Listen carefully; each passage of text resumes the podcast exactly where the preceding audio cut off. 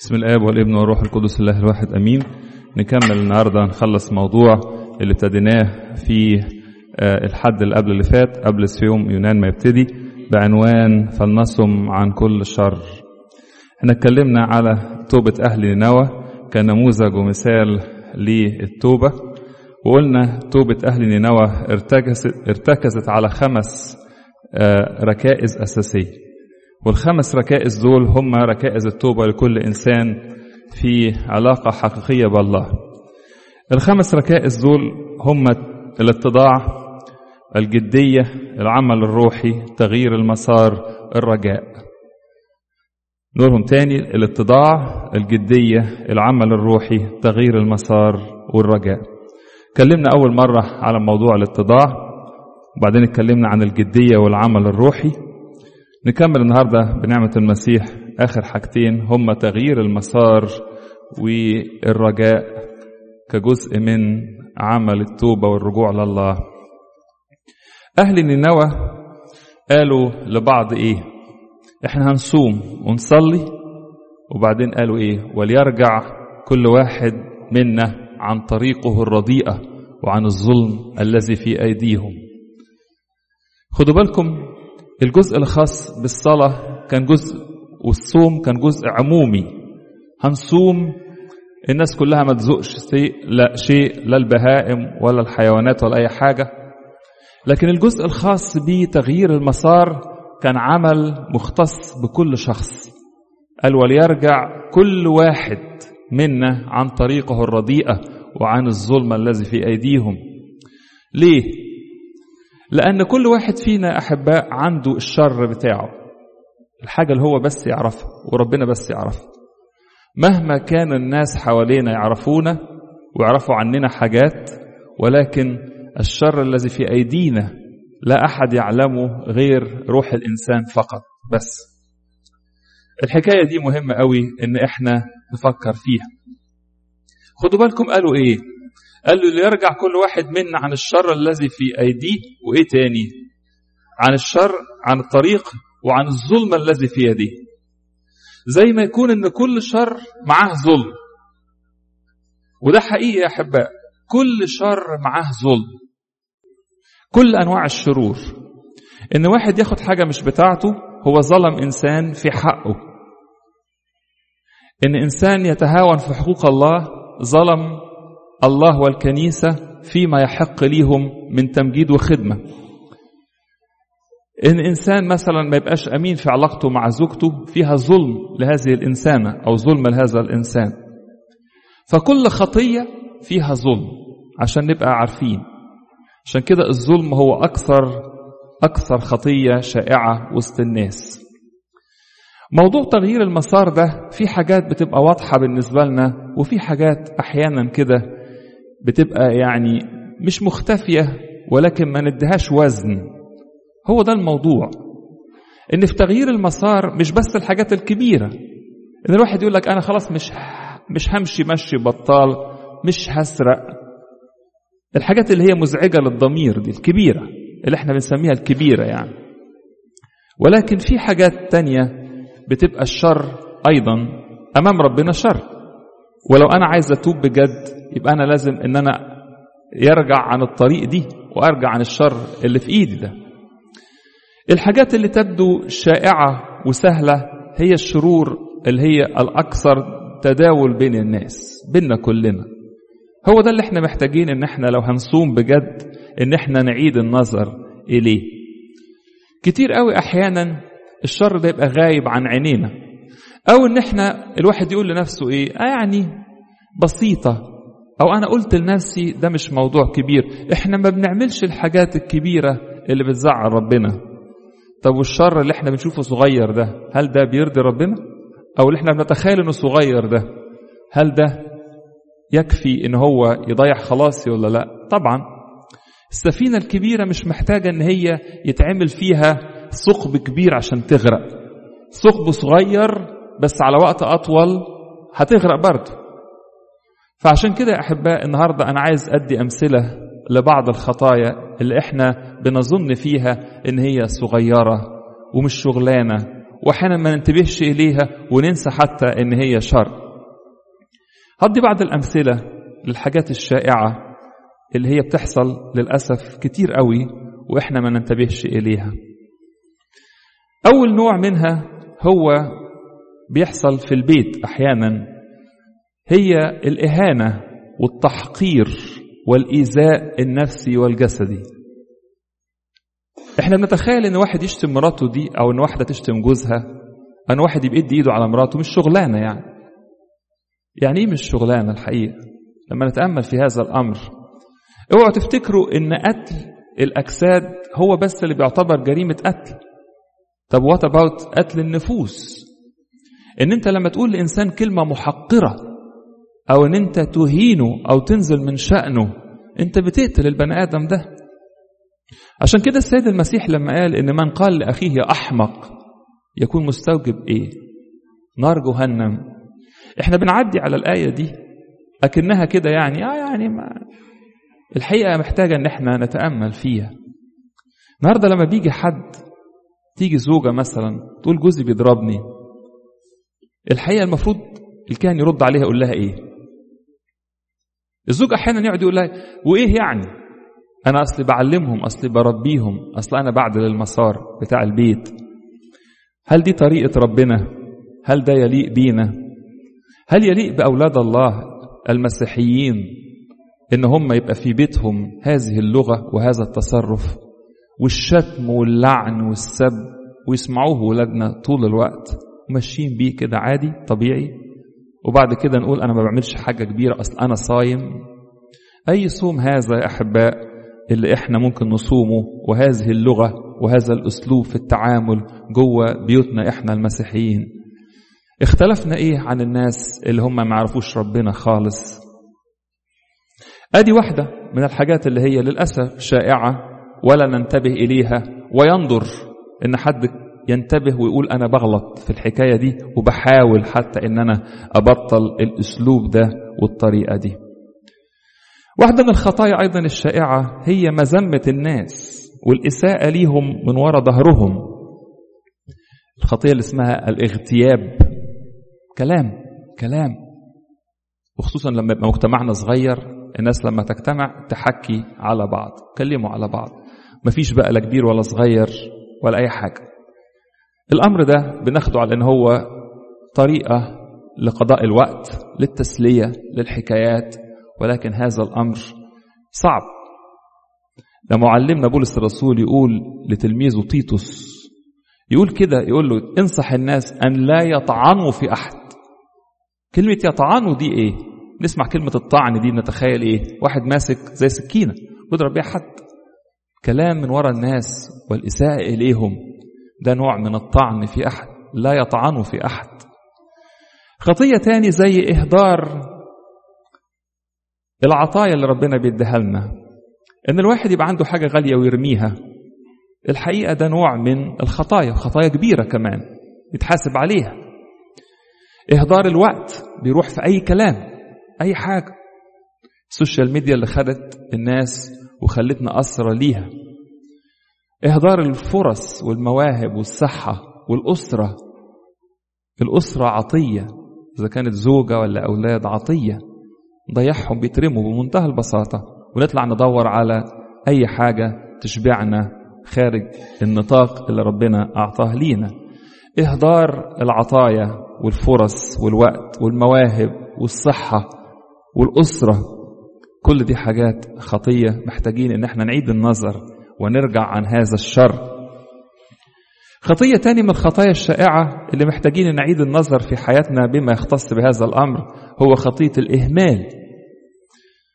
ما حدش كتير أو ما حدش يجي يعترف يقول أنا مهمل بس الحقيقة أحيانا بيبقى الإهمال ده خطية وخطية كبيرة. إهمال في الواجبات الروحية كل شيء كان صيام مفيش صيام فطار أي حاجة صلاة أي حاجة من غير قانون. الحياة بدون تدبير تماما. إهمال في الواجبات العائلية. إن أنا يبقى ليا مثلا ناس أسأل عليهم أخاف عليهم أسندهم أساعدهم أقف جنبهم في دقيقة لأن هم أهلي. زي ما يكون الأمر ده شيء طبيعي عادي. إن أنا ممكن أهمل أبي أو أمي أو حمايا أو حماتي. وأقف قدام ربنا كده بوجه يعني أكني ما عملتش حاجة. وأقول لا أنا بعمل اللي عليا والزيادة إهمال أيضا في بيوتنا حياتنا العائلية. إحنا مؤتمنين على أولادنا مش نأكل ونشرب ونلبس ونغير ونودي مستشفيات ونودي مدارس بس كل الأمور دي خاصة بالجسد وجيد إن إحنا نعملها. ولكن فين الجزء اللي اختص بالنفس والروح؟ يا ترى دي واجبات مين؟ لو الأب والأم منتبهين فقط ناحية الأجساد يا ترى مين اللي هيعمل الجزء الخاص بالشبع النفسي أو الشبع الروحي؟ خطية تانية من الخطايا المستترة هي الكيل بمكاييل مختلفة كل حاجة بنكيل بيها بمكيال حسب المزاج. يعني إيه؟ حاجة تخصني أعديها. حاجة تخص الناس أقف عندها. هي نفس الخطية. تلاقي واحد محموق. أكتر حاجة كرهها إن حد يكذب. وتلاقي هو كل كلامه كده. هو إيه اللي حاصل؟ هو عنده مكيال بتاعه هو شخصيا وعنده مكيال خاصة بالناس حاجة تانية. الحلال عليا حرام على مراتي أو العكس الحلال عليا حرام على جوزي. مكاييل مختلفة أنا من حقي وأقول لنفسي أصل أنا الراجل أو الأب أو وات ايفر يعني. زي ما يكون إن الرئيس أو القائد بيعطى منح رئيس قبيلة بيتجوز اللي هو عايزه من الستات بس الباقيين يتجوزوا عدد أقل. ده اسمه إيه ده؟ اسمه مكاييل مختلة وظلم للناس. خطية تانية من الخطايا الشائعة شر أيضا هو التقدمة الناقصة أو المعيوبة. حضرتك بتقدم في إيد ربنا حاجة بتقدمها شكلها عامل إزاي؟ إحنا كلنا بننتبه عند الناس اللي بنحبهم لما نيجي نجيب لهم هدايا. الهدية يبقى شكلها كويس ملفوفة كويس محطوطة في شكل جميل وتقدم عشان أنا عايز أكرم هذا الإنسان اللي بعطيه الهدية. محدش فينا بيقدم هدية منقوصة معيوبة لصديق. محدش بيقدم تورتة متاكل نصها مثلا. أو يروح يقدم مثلا يعني حاجة مكسورة ويقول لك معلش كتر خيري. ما بنعملش كده. التقدمة الناقصة لله المعيوبة خطية وشر. وربنا يقول للناس كده أليس ذلك شرا؟ أنتوا جايبين لي خروف رجله مكسور وعينه يا طايرة وبتقولوا إن إحنا بنقدم تقدمة أليس ذلك شرا؟ في تقديمات كتيرة بنقدمها منقوصة يا أحباء ومعيوبة وبلا ما فكرش في الموضوع. كم واحد بيستحل لنفسه فلوس العشور؟ إن هو it's okay إن أنا باخد 100 دولار أدفع منهم دولار. واحد على 100 طب أنت لما بتقدم كده بتقدم عطية ناقصة. ربنا يعني مش محتاج فلوس مش محتاج فلوسك محتاج قلبك. ولكن لما تقدم له العطية الناقصة دي هنقول له إيه؟ وربنا قال للناس في العهد القديم أنتم تسرقوني. كده بمنتهى الوضوح. فيقولوا الناس إزاي الإنسان يسرق خالقه؟ فقال ربنا لأنكم حجبتم عني العشور والتقدمة. الله هو صاحب كل الفلوس اللي في جيب كل واحد فينا. عطية منه. مش من حق حد فينا إنه يتصرف الفلوس دي. مش بتاعتك عشان أنت تصرفها حسب ظروفك. قصة أصل ربنا عارف الظروف. الحقيقة مفيش آية في الكتاب المقدس بتقول ربنا عارف الظروف. المرأة اللي أعطت الفلسين مدحت من المسيح وهي بتعطي كل معيشتها. المسيح ما راحش جنبها كده قال لها ماما معلش خلي فلوسك معاك. تعالى هات عشورك وقول للكاهن أنا عندي ظروف بس دي عشوري. وساعتها يمكن نتفاهم أبونا ممكن يقول لك طيب أنت جبتها الكنيسة الكنيسة هتساعدك بيها. بس في الآخر ما تصرفش نفسك ما تقدمش عطية منقوصة. الكتاب يقول ملعون الماكر الذي يوجد في قطيع ذكر وينذر ويذبح للسيد عائبا. يعني إيه الآية دي؟ الإنسان الماكر اللي عنده في القطيع ذكر. يعني إيه؟ عنده في القطيع حاجة كويسة ويندر ويدي للرب شيء معيوب. نطبقها إزاي دي؟ إحنا أحيانا نقول إيه؟ مش قادر أصحى الصبح بدري عشان آجي القداس. طيب طب ومن الاثنين للجمعة؟ عندك صحة ولا ما عندكش؟ لو الإجابة عندي يبقى أنت في قطيعك ذكر في قدرتك قوة. أنا مستخسرها بس هي كده. مستخسرها يوم الحد في ربنا أدي الموضوع. فالحد يبقى على المزاج.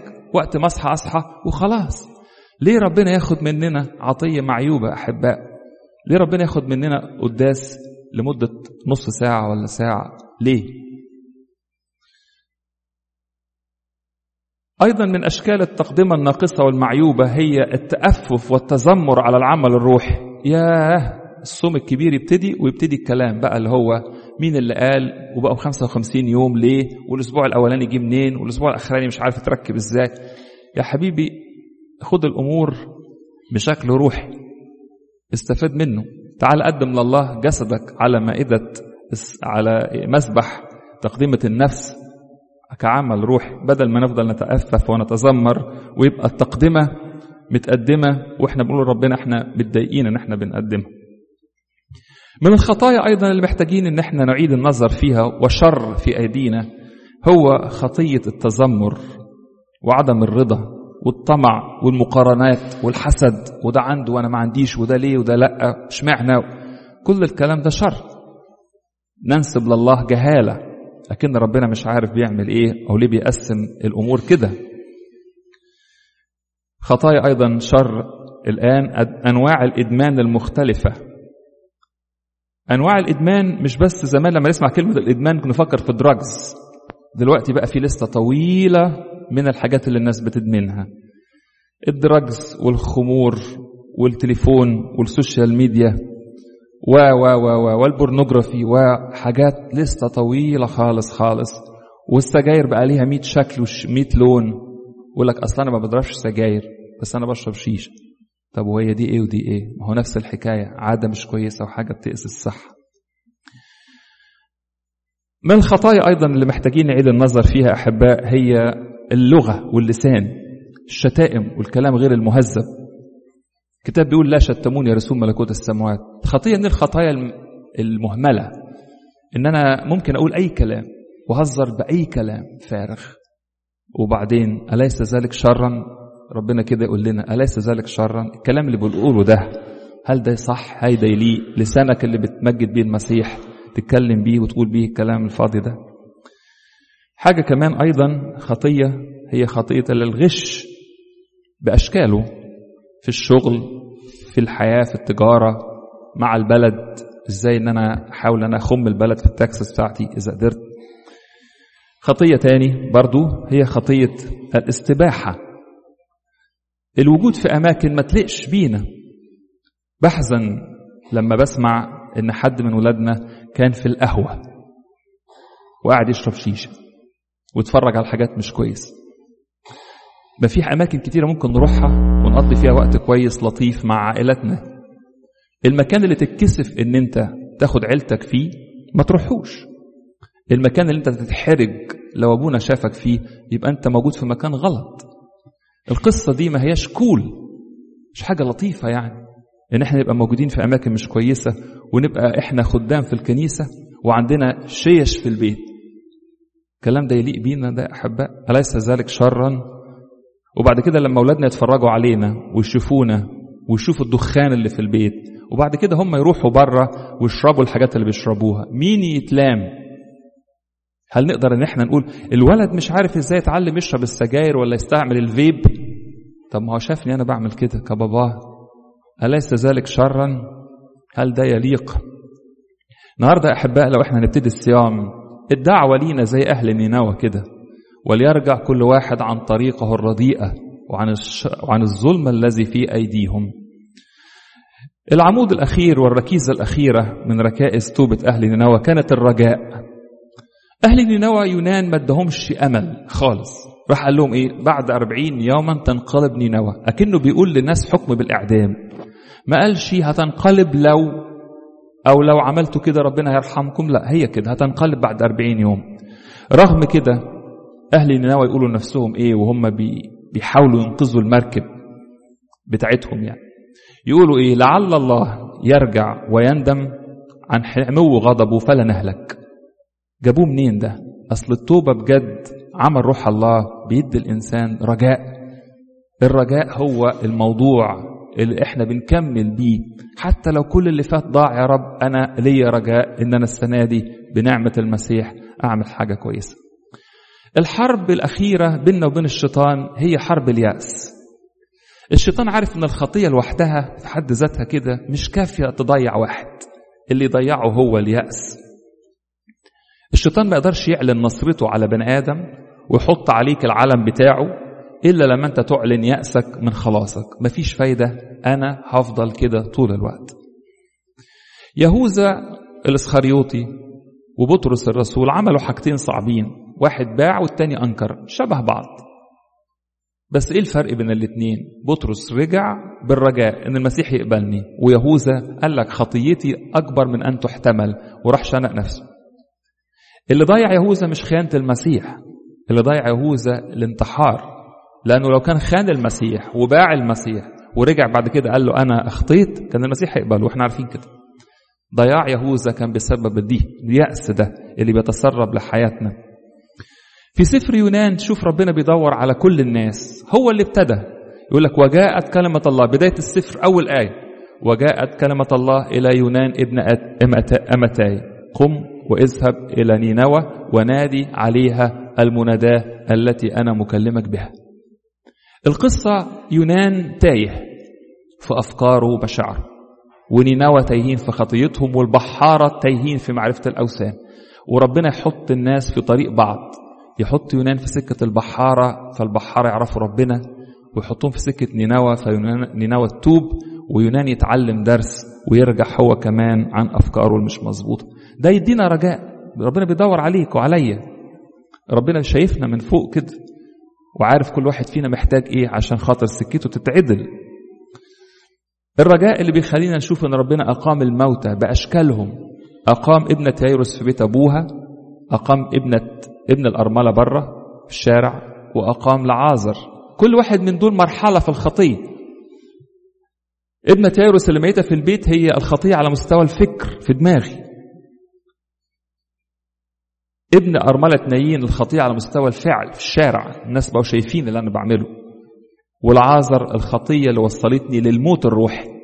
وربنا يقول أنا أقدر أقومك هنا وهنا وهنا.